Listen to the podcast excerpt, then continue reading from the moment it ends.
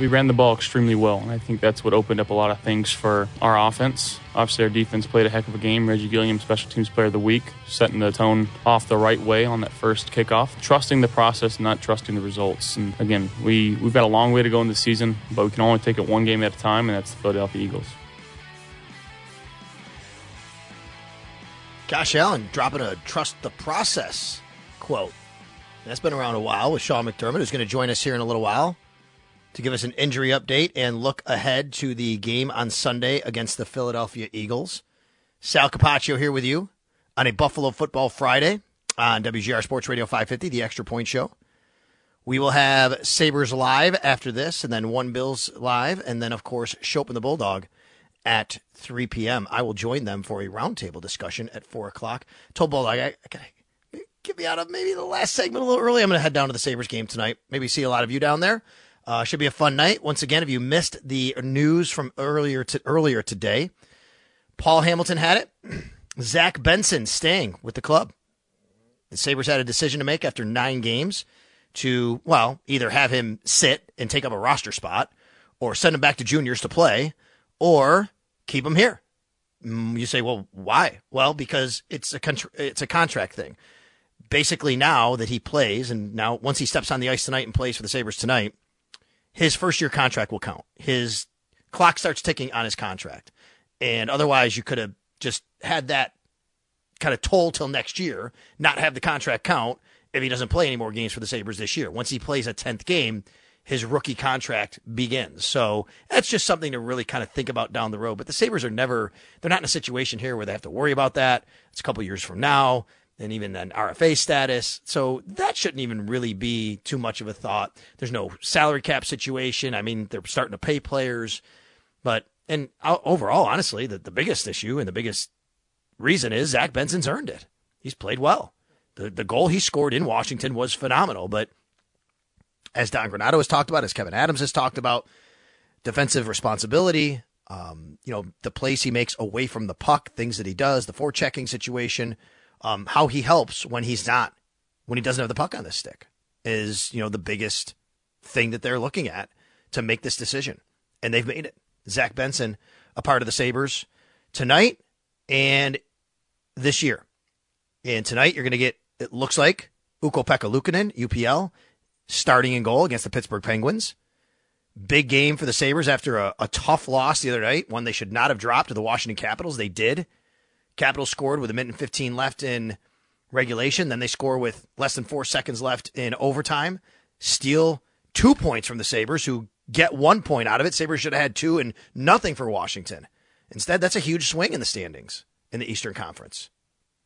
So big game tonight. Big game tonight against another Eastern Conference team you're going to be battling with all year for playoff positioning.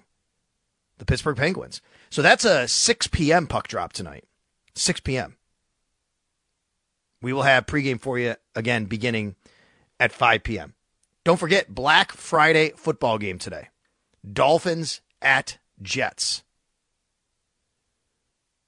Three o'clock. Amazon. I mean, think about what the NFL has done here for a second, okay? This is so strategic, and not that the NFL isn't normally, they usually are.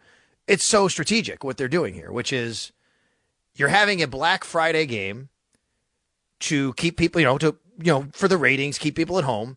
But it's not just that. It's on Amazon, right? And Amazon paid billions of dollars. I think what 12 billion for 12 seasons or something like that. I mean, I think it's like a billion dollars a year. I think if I remember reading it right, they pay these billions of dollars to have this TV package. And part of it is Thursday night football and they have this Black Friday game. But it's not just that, it's the game they chose specifically. It's Black Friday, folks. Shopping mecca of the United States, one of them, New York City. Hey, let's just put the game in New York where fans of the Jets will say, I'm not going shopping and spending my money. I'm going home to watch the Jets game or going to the game, and I'll shop online where Amazon comes into play. So Amazon then takes away those shoppers from New York City, from the stores, to go back to their homes, to go back to the stadium, to wherever it is. That is how many hours worth of not shopping. Think about the tailgating they're doing. Think about the game. Think about after the game. The people in New York who are going to the game, They're not shopping today. People in New York are going home to watch the game. I mean, they might be shopping this morning, but it's taking away hours of their shopping. So how do they shop instead? They go to Amazon. Brilliant. That's what they did here. So it is totally strategic. We'll see if they, I don't know what the contractual obligation is going forward, like for next year. I would imagine they're going to do this every year. I mean, the NFL is always trying to find these pockets of games and times and days or whatever, I should say, that they can fit new games in and new programming in. We see it all the time. Thursday night football, Saturday, Saturday night football, all the different ways that the NFL does these things. And here's a new one. Honestly, I was thinking the other day, like, what's what have they not done yet? Now, I know the NFL doesn't want to play on Wednesday. I would not be surprised if at some point the NFL takes advantage of the biggest of the year and says we're going to play a game on a Wednesday night right before Thanksgiving. Like that week's going to be our week. We're going to do Wednesday night, three games on Thursday as they normally do on Thanksgiving, and then Black Friday. I don't think they want to touch college football Saturday. They generally don't do that in November. They don't do it till late in the year when there's no college football games on. You got Michigan, Ohio State this weekend. By the way, that's going to be amazing. I wouldn't be surprised if they do that. And maybe ha- and, and somehow say, all right, we'll actually have the teams give them a bye the week before or something like that. So we'll see though. Today though, we have a Black Friday game at three o'clock. In the meantime, Sean McDermott up next here on the Western Hotline. You're listening to Buffalo Bills Football Friday on the home of the Bills, WGR Sports Radio 550. 550. Now, here's Sal and Joe with Coach McDermott. Brought to you by Northwest Bank. For what's next, get started at northwest.com. By Kaleida Health, the official healthcare provider of the Buffalo Bills. By Dunn Tire, official tire dealer of the Buffalo Bills. And by Northtown Automotive. Whatever you're looking for, you'll find it at Northtown. And Buffalo Bills head coach Sean McDermott joins me on the Western Hotline. Good morning, Coach. Happy Friday. Joe is off today. Actually, he worked this morning. We're giving him the rest of the day off today, though. But uh, good to have you as we normally do on a Friday. Right. You know, it's good to be with you guys as well, and happy uh, belated Thanksgiving to everyone out there. For sure. To you as well. Um, I'll start there, Coach. How was your Thanksgiving, and do you cook the turkey at your home if you even host? Maybe you went somewhere. No. No, I don't think anybody, including myself, wants me uh, cooking anything, let alone a turkey. And uh, no, we had a good uh, few hours together as a family, and had a few people over um, on the team, and uh, just grateful for for that time together. Are, are you a leftovers guy, Coach? I mean, I love the turkey leftovers. Are you a leftovers guy? Yeah, I love it. Uh, my dad would always raise me on uh, my mom and my dad, but my dad in particular, man, he would be so fired up for leftover turkey sandwiches. Uh, the eve of starting the eve of Thanksgiving and going on for the next Yes. couple of days. I love it. I love it. And then today, Black Friday. I know you got a lot to do. You're you're coaching, and, and you know you got a, a game to prepare for. But uh, have you been a Black Friday shopper throughout your life? I mean, how do you how, how do you handle today? Yeah, I I, I uh, focus on Christmas about a day before. I'm, uh, I'm not really good at that, in particular when the season's going on here. All right, Coach. We appreciate that. Let's get to uh, your injury update. You have a couple of guys in the concussion protocol. One did return to practice yesterday, Taron Johnson, but a lot of names on the injury list. Anybody declared out for Sunday as of now? Yeah, so we'll have Dane, uh, both Dane Jackson and Taylor Rapp will be out for the game. Uh, the rest will practice in some capacity today, and we'll see. And then the update on Taron Johnson is that he has he has cleared concussion protocol. Okay, thank you very much for that. And I did notice, and you said last week, even though um, Dawson was eligible to come off, he has not practiced this week, so that's not something that's happening. But uh, how's he progressing? You know, Dawson Knox, and you know, obviously with the fact that he could be eligible going forward. Yeah, I mean he continues to take it uh, one day at a time, and he's he's working hard, and it's just really right now about um, his injury continuing to heal, and, and some of that's just going to take some time. Okay, Coach. Um, I am thinking about Cam Lewis a little bit here because you know he's a guy that's on the injury report, but just all the things he does for you. I mean, I, I can't remember a lot of guys who are really kind of the primary backup at two separate positions, if you want to call it that. You know, safety and he's listed as a safety on the roster. He's also the backup nickel, and I don't know if he gets necessarily the recognition he deserves to be able to handle all of that. Can you just talk a little bit about what he's meant to your football team and being able to handle all those roles, including obviously special teams? Well, we talk about that value of position flexibility, and, and when you're shaping the roster, you know, towards the end of training camp, you're always keeping that in mind. Um, in a case like Cam, he can play, to your point, more than one position and has done a nice job with that this year, including his role on special teams, which is very valuable as well. Speaking of special teams, I don't know if it's how often you get a guy that's special teams player of the week for, you know, making tackles and causing fumbles. It's usually a, a punter, I mean, a kicker, a punter, or someone like that, a guy with a return. But Reggie Gilliam, uh, what did what he did last week, A, mean for your football team in that moment, in that game, and B, just overall what he's meant to your roster? You try and have an identity on as a team, number one, but also in this case, uh, an identity on special teams, and and that's what you saw.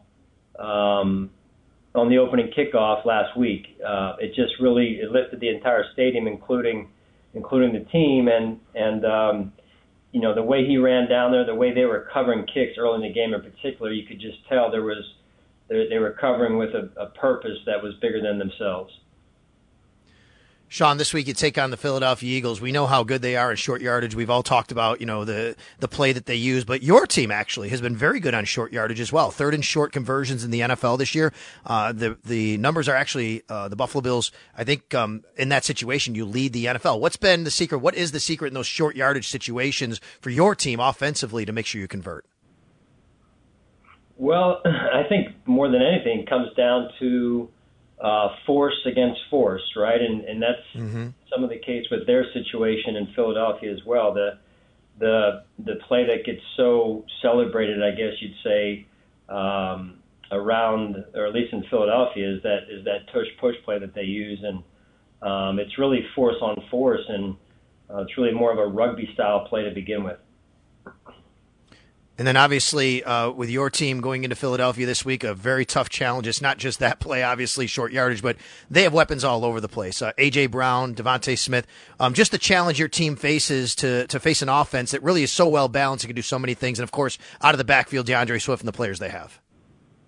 Well, you said it. They're very talented. Uh, they do a great job every year of, of putting a Super Bowl talented team on the field, and um, and so we have to we have to defend it right on on, on defense. Uh, the names that you mentioned, uh, I think D'Andre Swift is really um, you know rejuvenated his his career and um, you know going back home to Philadelphia where he's from, and then AJ Brown, uh, Jalen Hurts, um, you know the other receiver Smith. I mean they do a great job and they're explosive.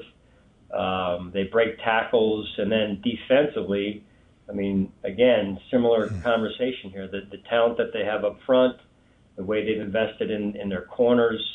Um, I mean, they've got a very talented football team. Yeah, and then James Cook on, on, on, your side of the ball. Last week, I asked you the question about you know the fumble he had. How'd you feel he responded last week um, in the numbers he put up in the in the game that he had? It seemed like um, seems like James kind of flying under the radar. I think nationally with maybe some of the production he's had, but just the response and the demeanor he had in practice and in that game last week. Well, it was consistent the way he started the week. Again, just um, you know, with intent, with purpose uh, to play that way, and he went out and he played that way. And this is a young player that, you know, I believe is having a really good season, and he's learning um, that in order to play that way, you got to be consistent in practice every week, not just every other week, but every week.